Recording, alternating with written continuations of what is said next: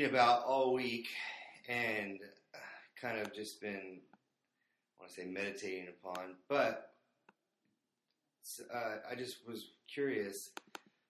Long story short, what is the true definition of grace? And I don't. What brings up this question is that I've heard it in multiple contexts uh, just recently, and probably before that, just kind of noticed recently how people refer to churches uh, as a this church is a not this church, but a, ch- a particular church is uh, very grace oriented church. And there's kind of an undertone when someone tells me, "Oh, that church is very grace oriented." It's like, well, they they let people smoke or something, you know, like you can smoke. They're really permissive. you know, or yeah, permissive. Uh, so, uh, but then that changes the definition of grace to me as how lenient you are on your rules, and that kind of messes up worship when you're singing about grace. Um, so I guess my I've been pondering what is the true definition of grace, and is there a, a line in the sand on what is too much grace to have, or you know, are you too lenient on things? If that is the definition of grace, um, or is it a steadfast? Uh, you know, these are these are the rules or whatnot. I don't know. You can see how it can get confusing. I think on what it is.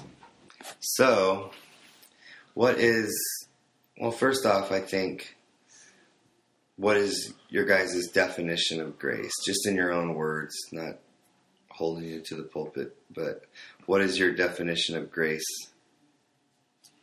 for each of you? The simplest thing that I was taught growing up is that grace is the unmerited favor of God. And I think that that is pretty close to what we really mean by grace, meaning that none of us deserves God's goodness, kindness, and love, and yet He He gives it to us anyways. And we can't.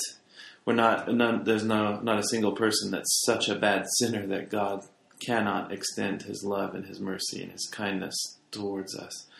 And there's not one of us that's such a bad sinner God can't use us for something great. Um, and because of that, because we can't earn His favor by by being good enough, because we all fall short, because we can't uh, do enough in ourselves to to to get God to like us, um, it's a special blessing from Him that that He gives us His favor, whether we deserve it or not. That's really what grace is. Grace is used. The term is used in a lot of ways in the church. Um, but essentially, it comes down to that, right, James? Is that I, I agree. I, I think there's, I think the concept of grace is really multifaceted. There's a lot of di- Yeah. different dimensions. When we say grace, like right now, we're kind of talking about what we call saving grace, mm-hmm. salvation grace, God's unmerited favor. You know, the acronym, God's riches at Christ's expense. You know, just, but the idea that we can't earn it, there's nothing we could do. The most notorious of sinner, so I keep that in. It, you know, it's, it's something that is free, freely given by God. And that's one aspect of it. You know, uh, one of the aspects of grace that I absolutely love is that gifting that uh, it's not only is it God's gift to us that He accepts us and loves us and forgiveness where forgives us where we are, but He also graces us with certain giftings to be able to share with others, and that's another aspect of grace. right? But I know what you're talking about. Uh, Maybe we'll get to that later in the podcast, but this one is extending, receiving God's grace. But then I also think learning how to extend that same grace to people around us Mm-hmm. which is hard sometimes. Mm-hmm. You know, we, we want to receive the grace of God. We want to, oh my gosh, I I suck. I'm horrible. I'm awful. I uh, there's so many things about my life that are wrong and bad, but God, He receives me, you know. And then on the other hand, it's like that uh, parable of the debtor who uh, somebody owed him money, and then he went to them and he threw them in debtor's prison. Sometimes we do that very same thing where uh, do we forgive and love and accept other people around us the very same way that God loves and accepts us? Or do we make people earn our favor and earn our attention and love? And yeah, And to take it a step further, I would say that, that our sins, when we ask for God's forgiveness, He is freely gives His forgiveness, and the sin is dealt with at that point from God's perspective. And there is no more punishment that He would exert against us because of our sins.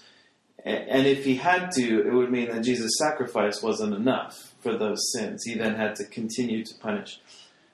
But we don't treat people as unpunishable when they seek forgiveness. Yeah, we uh, we humans tend to require more of them, some act of contrition, Yeah. some sign of you know uh, retribution, yeah, um, some punishment has to be exerted upon them, yeah, and so we we don't treat people generally speaking with the same favor and merit that grace that God offers to us. yeah, yeah.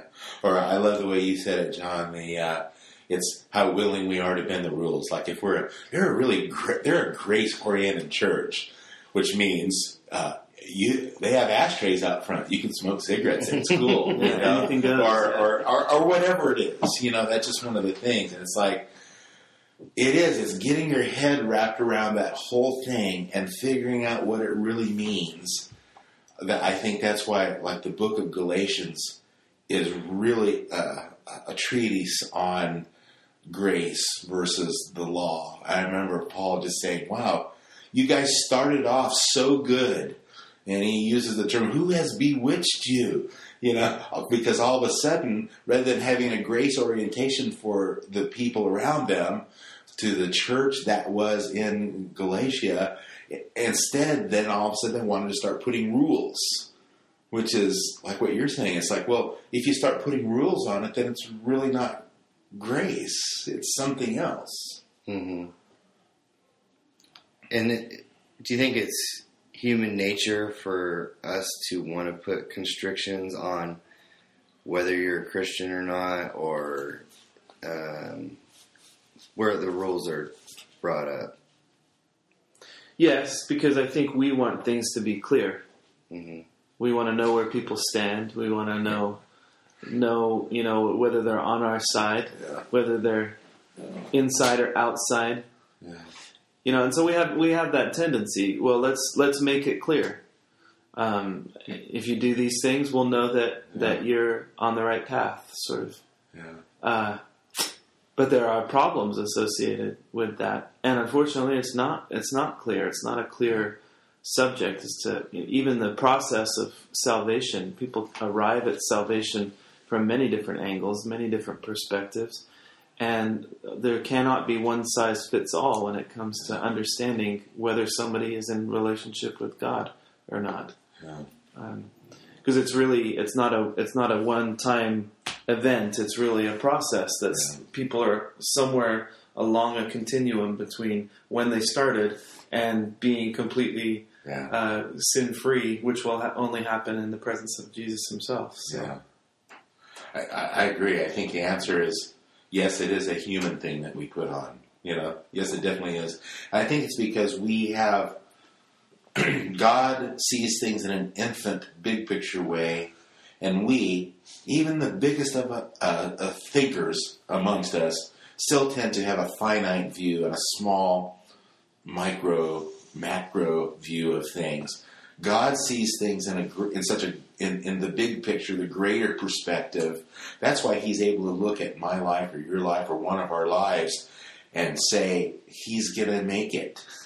you know, where people around us may say, "Wow, I doubt He's gonna make it." You know, Right. you know, and, and that's why we want to start, you know, hacking things up and putting in little squares and little boxes, and and it's like, uh, well, where does this person stand on salvation? Well, we look at all this stuff in their lives, and then we make our own judgments and decisions.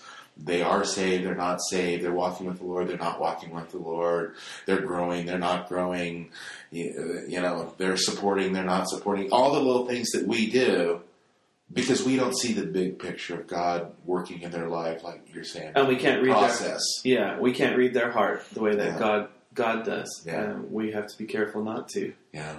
So Yeah. does that mean we have to extend a little bit of grace ourselves to, you know, think the best of somebody, uh, to assume good things of them, to consider them more highly than yourselves? Yeah, they're, Yeah. that's part of the struggle of grace is that we have to give people the benefit of the doubt. Yeah. And in the course of doing that, there will be times that you get burned because of it, or you feel like you've been burned by it. Yeah. Yeah. And and we I know I know in this room with the three of us, we all this is how we roll. We'd all rather err on the side of grace Right. Than the law or, or judgment. I know we'd rather do that. But it still hurts on the other side of it. He's got, oh wow, I should have drawn the line there, you know. I should have set a boundary there. I you know. but sometimes it's just like, well, God's at work. I, I'm aware that God is at work in every heart all the time. And when I start looking at life that way, I realize that any circumstance that I find myself in, God's at work in my heart in that and in the hearts of every other person that's involved in that circumstance. And many times it's like the lesson that God is teaching me is always different than the lesson that He's teaching everybody else. Because we're all at a different place in our walk with God at a different time. And there's where, wow, I'm going to start allowing grace for things. Because guess what? The thing that God is really working on me on, He's not working on everybody else around me on. Yeah. Mhm. That's the problem with rules. If you Mhm. start to implement something, like you may decide because of how God is dealing with you in a particular issue. Um, we we brought up smoking earlier. Let's say that you feel that it's time for you to quit smoking, and that's something that you have to do because it's become I don't know like an you know an addiction or an idol in your life.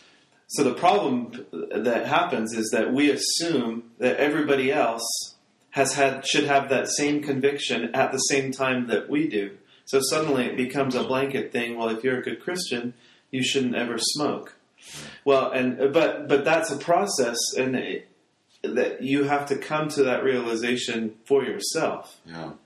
It can't be because clearly the Bible doesn't have any scriptures that specifically mention cigarettes. Yeah. Right? So you have to decide if that's something that God is speaking to you for yourself, and it's hard to then put place that as a requirement on somebody else who isn't in that place yet. Yeah. What if you you're talking to somebody that's only just been become a follower of Jesus, Yeah. and they've got so many issues Yeah. in their life Yeah. to deal with. Maybe smoking is way down the priority list with God. Yeah. We'll deal with some of the other things first. And yet you could do great harm by trying to enforce that rule. Now I don't know that anybody ever says that about smoking, but you know what I'm saying. Yeah. It could be it could be any topic, any Yeah. issue. Yeah. When you try and pro- project the things that you have been instructed to deal with in your life onto others, Yeah. it can do more harm than good. Yeah. Because along with that is anybody that has experienced the salvation of coming to Jesus Christ and having the Holy Spirit come and cleanse their lives has experienced certain things dropping away and being gone and the desire for them not even being there anymore. But the other elements that are there and will be a continual uh, thing that they'll have to work with for the rest of their life. Because God want I, I think that God in his mercy and grace, rather than just so making our lives perfect when we when we accept him, he leaves some things in our life to teach us to be dependent on him Right. and learn how to call upon the name of the Lord and how to not yield to temptation and learn how to set up uh, safeguards and vigilancy in our lives to keep us from things.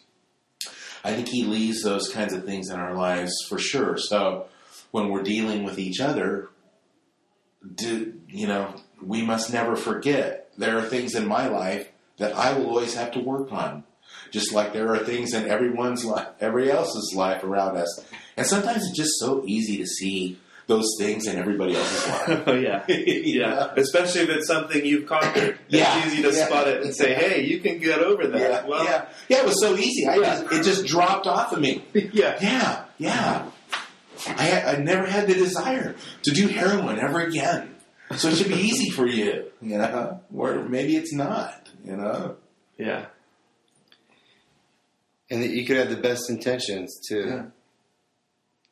You could be wanting to help somebody, Yeah, and it may not be yeah.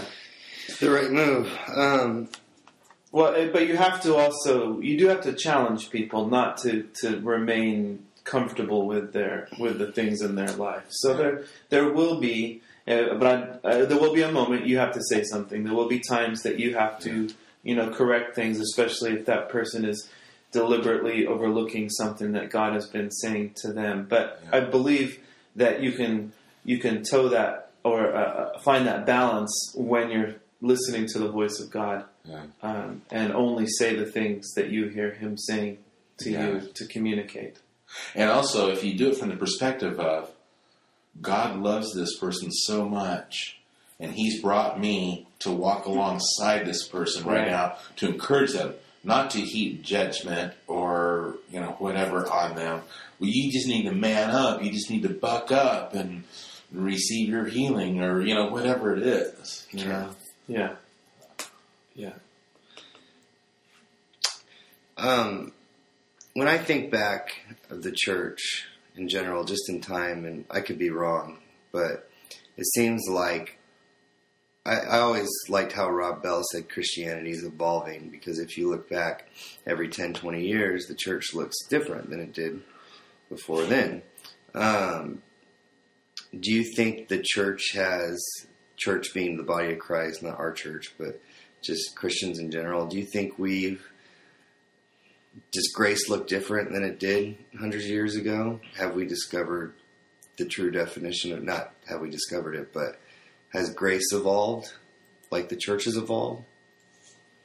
Well, I think there's seasons and everything, and, and there are times when the church has been far more um, uh, litigious about things, far more uh, righteousness oriented, and have implemented, you know, like a regimen of daily living and so on. And as a whole, I think we've moved away from that a little bit. You know, we don't structure our days around prayer and fasting and all of those things in that process, did we go too far with grace and become permissive and tolerant? There's some people that argue that, and I think in in uh, particularly in the in the United States and in, and in Great Britain, Western Europe, I think you could argue that that's been been the case.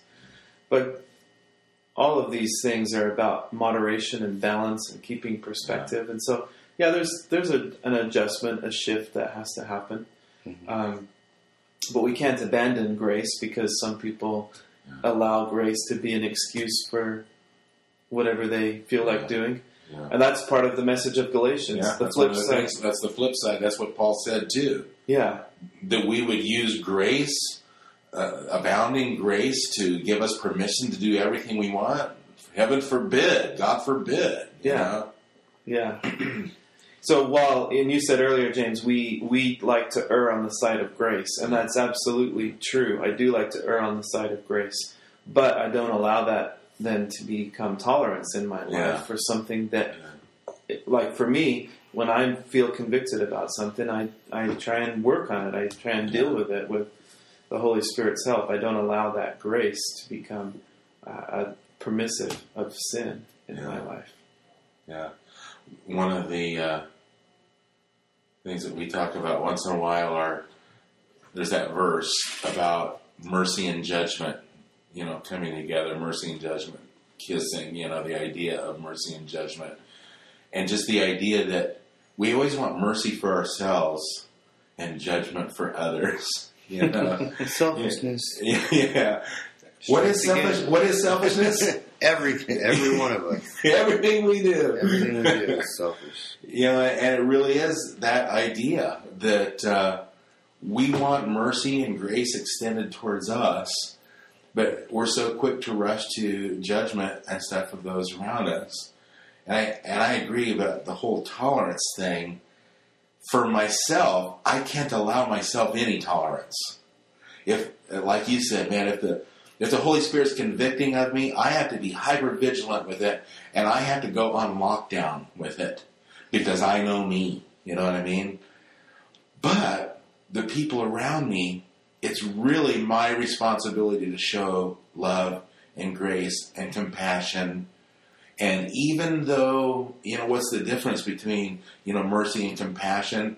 You know, the idea that uh, mercy is, or compassion is allowing, let me say it in a different way.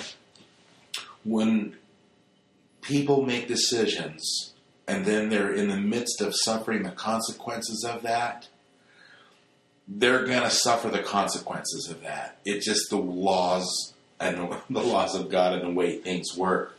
But my response needs to be from a point of mercy and compassion where that's that none of that's my concern. It's like God is going to do all that. I can come alongside and help and strengthen and encourage and help them through that and talk them away from the edge and and show love and help and support, you know? Yeah. Yeah. Yeah.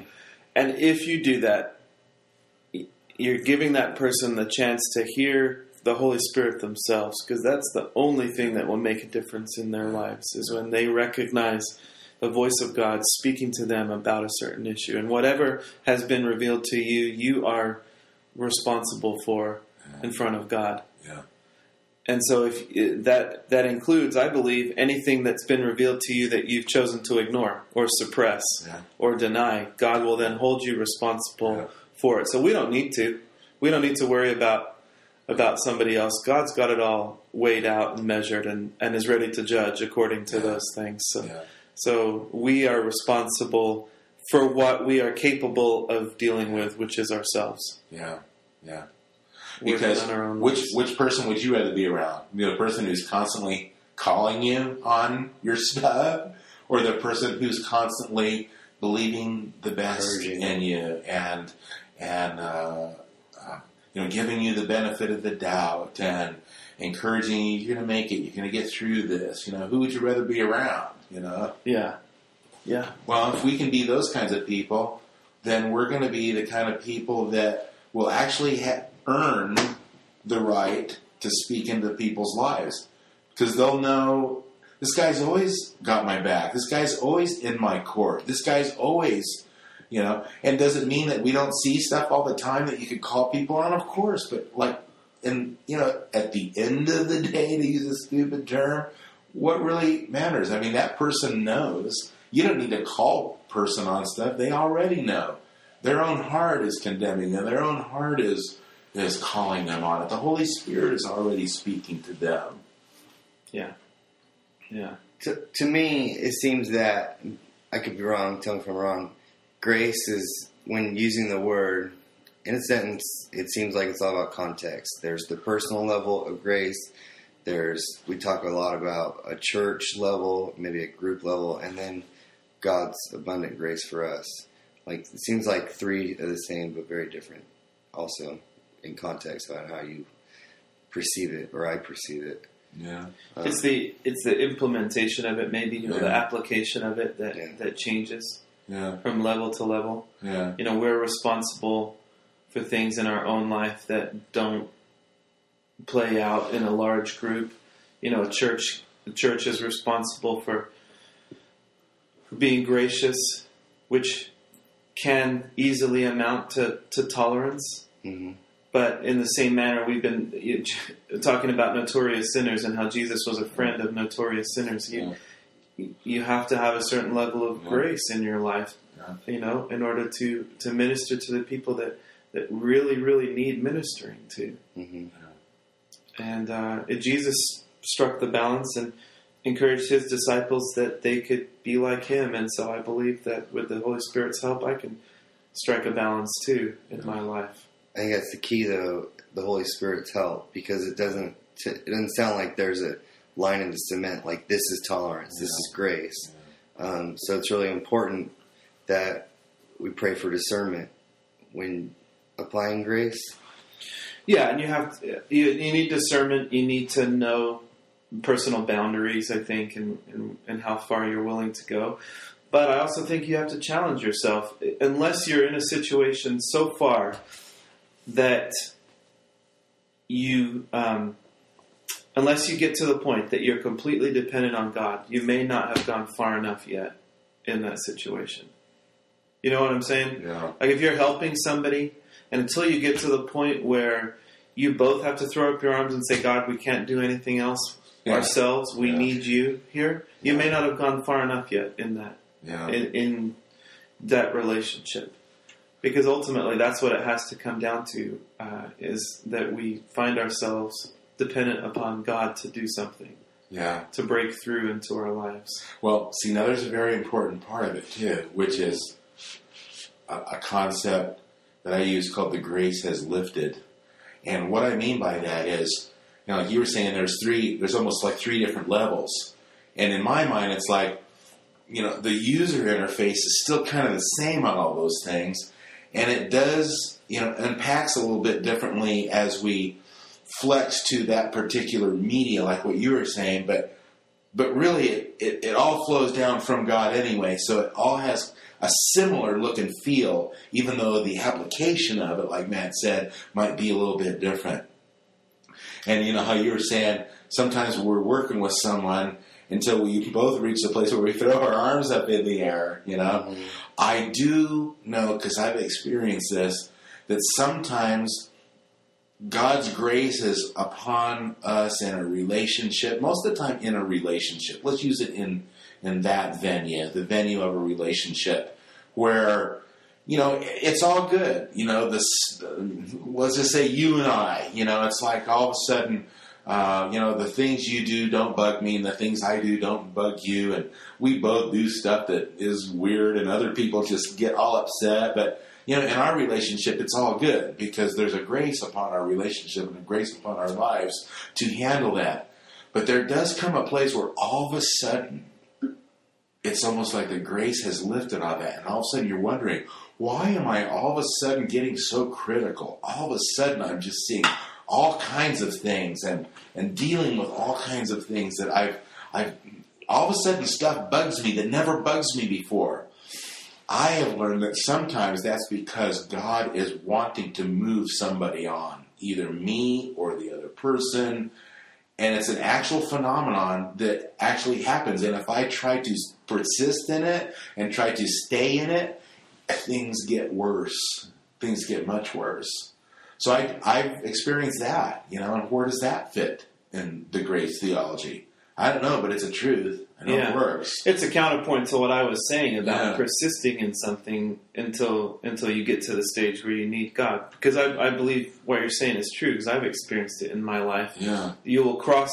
There'll come a time. You know, something will happen, or just you'll, you'll recognize a moment when you know the relationship has changed, Yeah. Yeah. And God might be giving you an out at that point. Yeah. Or it might be the other person, or it might be Yeah. I, I know just being involved with pastoral ministry and stuff for many years, it often happens like in church attendance. Let's take it into the church realm, you know, where you just love your church and everything is just awesome. Then all of a sudden, just stuff starts bugging you and people start bugging you. Sometimes it's God wanting to move you on, and you never would move on uh, because we know that God arranges the members of the body as He so desires, and we know that there are seasons for things.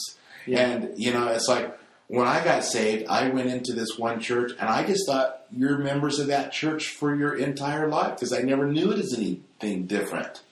And I, boy, did I have a lot to learn. You know, there are just times when the ebb and flow of the kingdom, people moving around, yeah, and sometimes it's hard for us to understand, but there is a movement, you know, and people do move around. And sometimes it's because the grace starts lifting. And rather than staying and becoming critical and judgmental and things like that, sometimes it's because God is is saying it's time to move on. Now, if you take that same critical, crappy attitude, it's gonna it's it's a you problem. It's not God moving you on. It's just you with a really crappy attitude. And that happens too. too. Yeah, but he's stirring you. I, I Yeah. yeah. and I, I, it's it's like the metaphor of the Holy Spirit being like the wind, and that you don't see it, but you recognize it rustling the leaves or something. And that Yeah. the same thing happens in our lives. We don't see the Holy Spirit coming, but suddenly we start to be restless and start, you know, moving in Yeah. response to it, and and uh, it'll just get. If it's God, it'll get stronger and stronger until you recognize you have to act upon that. Yeah, yeah. And so maybe there's a lesson in that because we're wanting to apply grace, God's grace, in relationships. It seems like now at this point in the podcast we're talking about relationships. Sometimes it might be good to know that so that when we're working with people, if all of a sudden they start getting really, really annoying and stuff like that, we might realize, well, God is moving them on. And rather than getting defensive and putting up defenses and, you know, all the things that we tend to do in relationships, which are very complex sometimes anyway, maybe the best thing to do is just to show love and acceptance and forgiveness and just, uh, you know, let them flow on out of your life. Unless it's your husband or wife. Yeah. yeah. Disclaimer. then work it out. Tim Gunn says, make it work. That's the cap. Thanks, John. Yeah. Yeah, yeah. I listen to your podcast and we're splitting up. Yeah. Feel a little restless. Podcast fail. You See, that's why you're moderating this, John. Keep it on track. Okay, you guys can talk about all the theory you want. Yeah. See, but grace can't you can't use it as an excuse either for No. per, permission to do whatever you want. Um, Yeah. There has you have to be sensitive to the Holy Spirit, and you have to not Yeah. not make rash decisions that Yeah. are clearly out of line. Yeah. You know, out of context. So it's a it's a hard it's a hard battle. That's why it'd be so much easier if we could just have a set of rules that we followed that made it all crystal clear to everybody, and we would know what to do. You know, we'd have the playbook for every given situation. Yeah. And unfortunately, we don't, and that's how life life is. Life is messy and complicated, and you work it out day at a time. Yeah. Yeah. Yeah. One relationship at a time. Yeah, One altercation at a time. One misunderstanding at a time. yeah, Yeah. Because most of the time it's a misunderstanding or it's a wrong expectation. You know, that happens a lot. hmm Somebody has a wrong expectation. Yeah. But grace, grace will be there. Grace is a good guidance for you know how we walk through those things.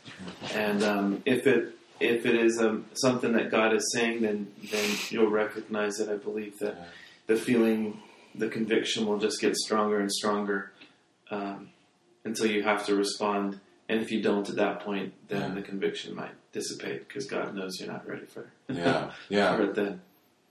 You know, because it's like you were saying something about where's the line on the cement at, you know? And, uh, Yeah. you know, there is a playbook, you know?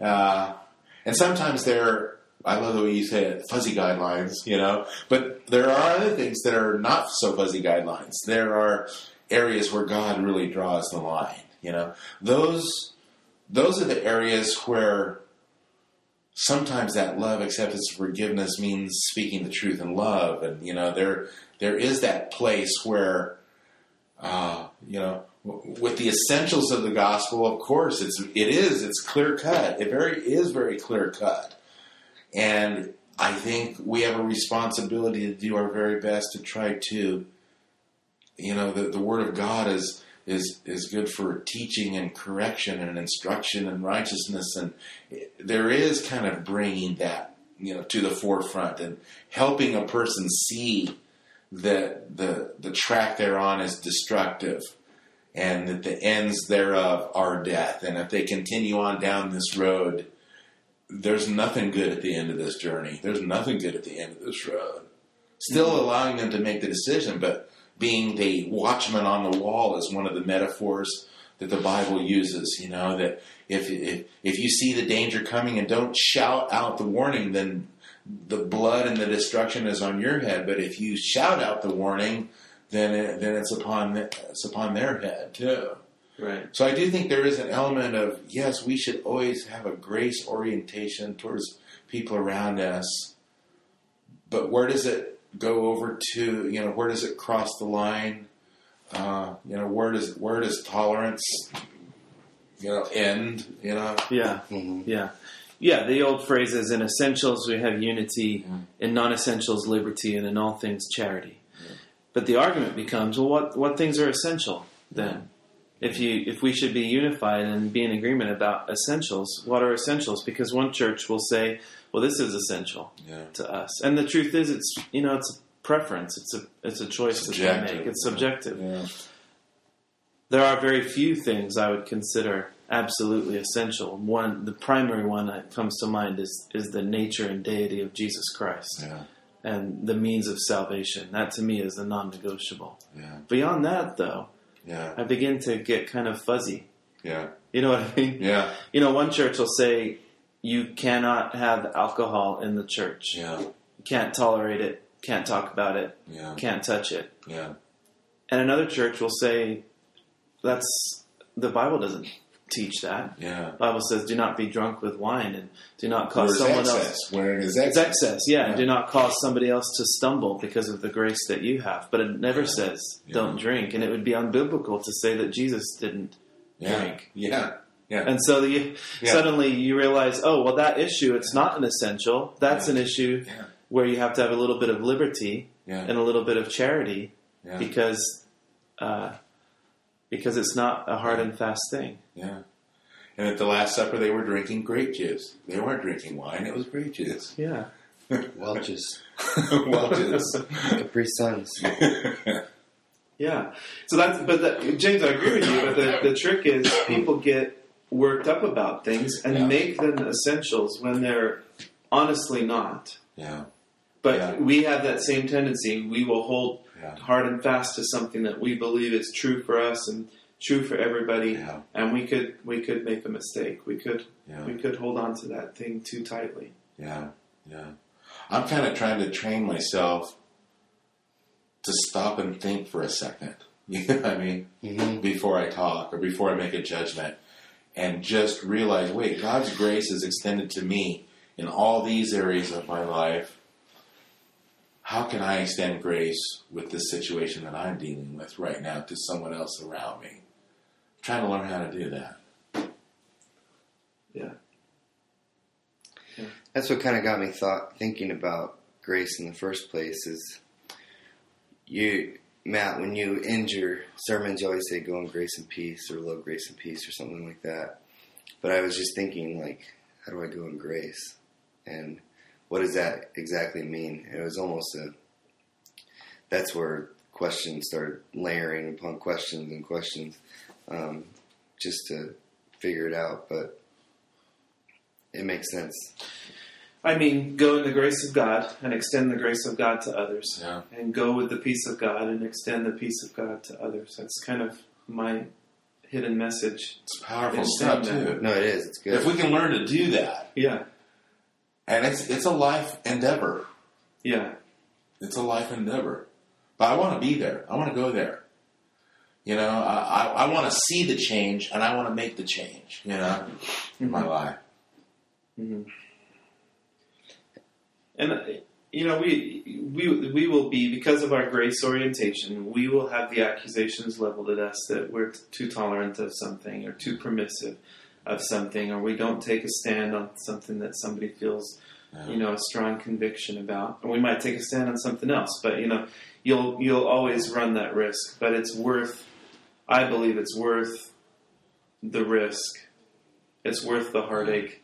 Yeah. it's worth the you know the staying quiet when the accusations are leveled at you. It's Yeah. worth all of those things Yeah. for the sake of building relationships with people and being willing to take a risk on the salvation of somebody else and the relationship that somebody else has with God and being a part of that instead of drawing a boundary that, that neither you nor I can cross over and that, Yeah. that can hinder your relationship or their relationship. Because every boundary is going to be crossed and then it's going to be awkward. Yeah, Because you're going to have to decide, well, now what am I going to do? You know? yeah, And I, you know, I think uh, the reason this is coming up and the reason we're talking about it is because I think God is saying to us, God is challenging us to become more missional, locally and globally. You know, I think that the Haiti project is stirring the hearts of people, and we're everybody's connecting and seeing something there. And and, and one of the things that I love, just as people were sharing as they came back, was, you know, how can I be more missional here?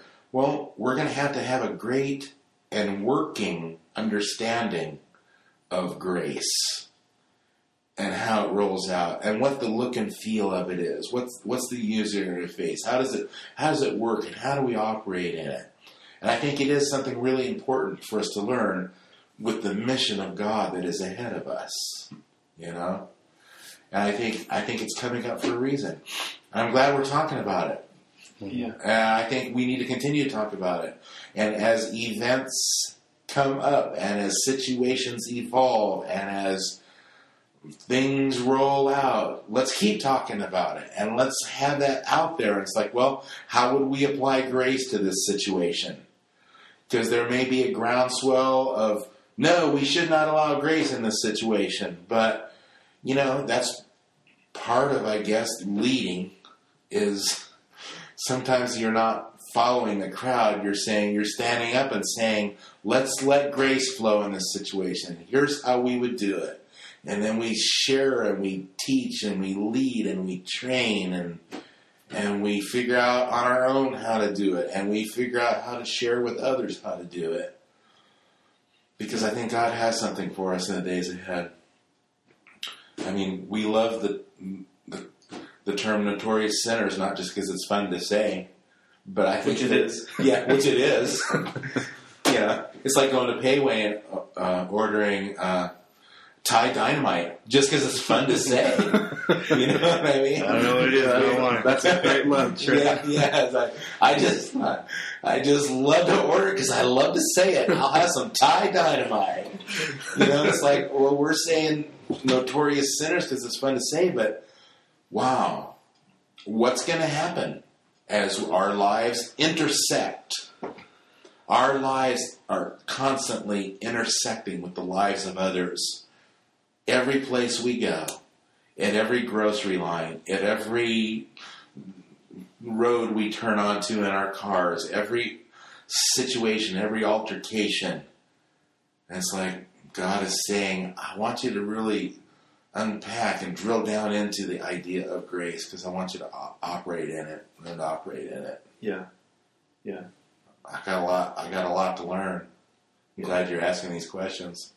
Yeah. I think I know a lot about it, but I have a lot to learn. You know. And I remind myself over and over again too that the grace of God is not dependent upon me. It's it's entirely given by God. In fact, even if you trace grace back to the Old Testament and the concept of chesed, the lo- the loving kindness of God, Yeah. and it goes all the way back to the promise God made to Abraham, and He made the promise to stand by him based upon His ability, His power, His strength, not dependent on Yeah. Abraham, Yeah. and He hasn't backed down from that promise yet Yeah.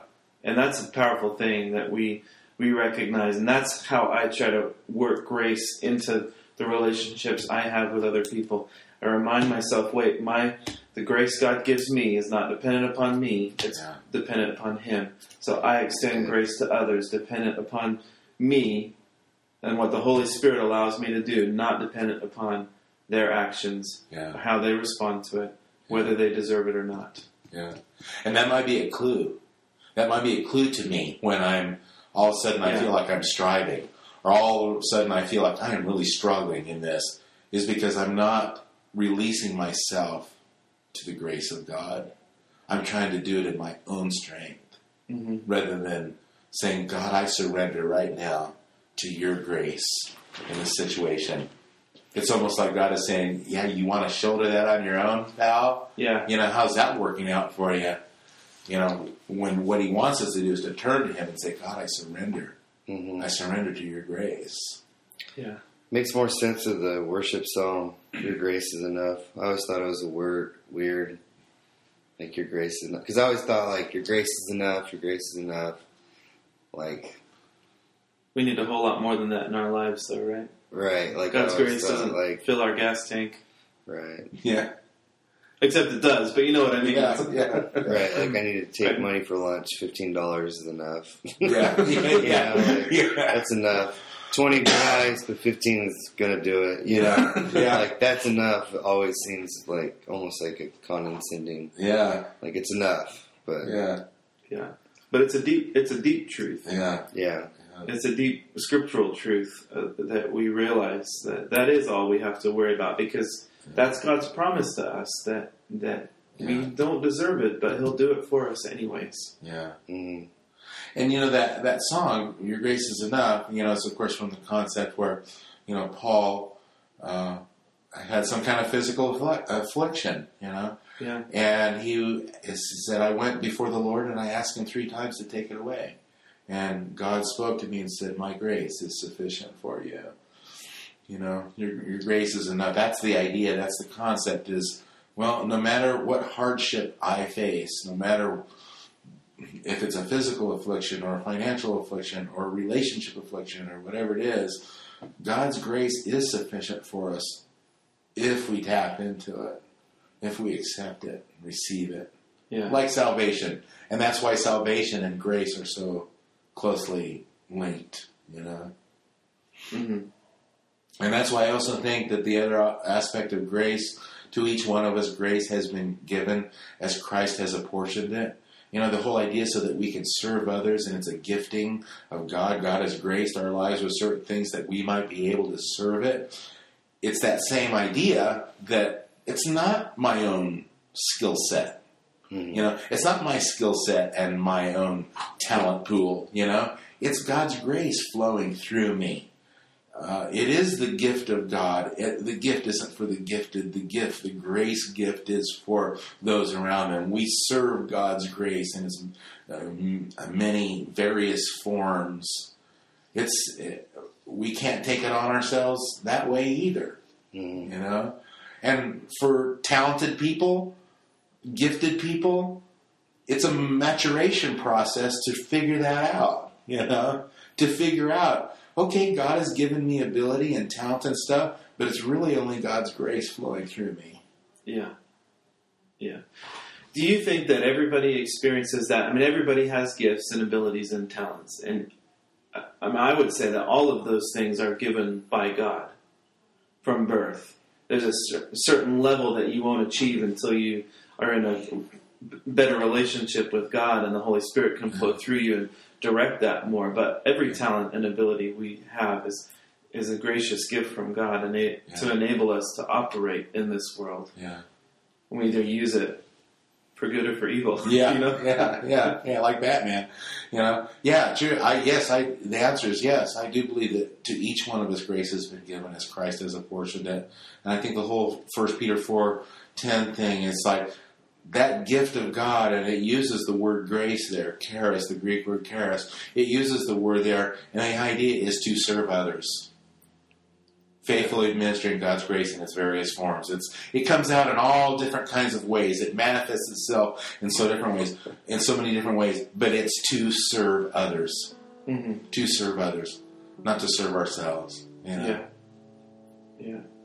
Yeah. So Yeah. So use your talents, use what God has given you yeah, in the service of others, not yeah, not for your own benefit, your own profit, your own gain. yeah, And all the lost and lonely, and all the thieves will come confess,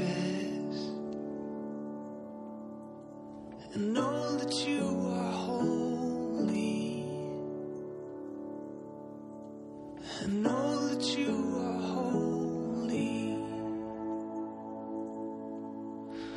and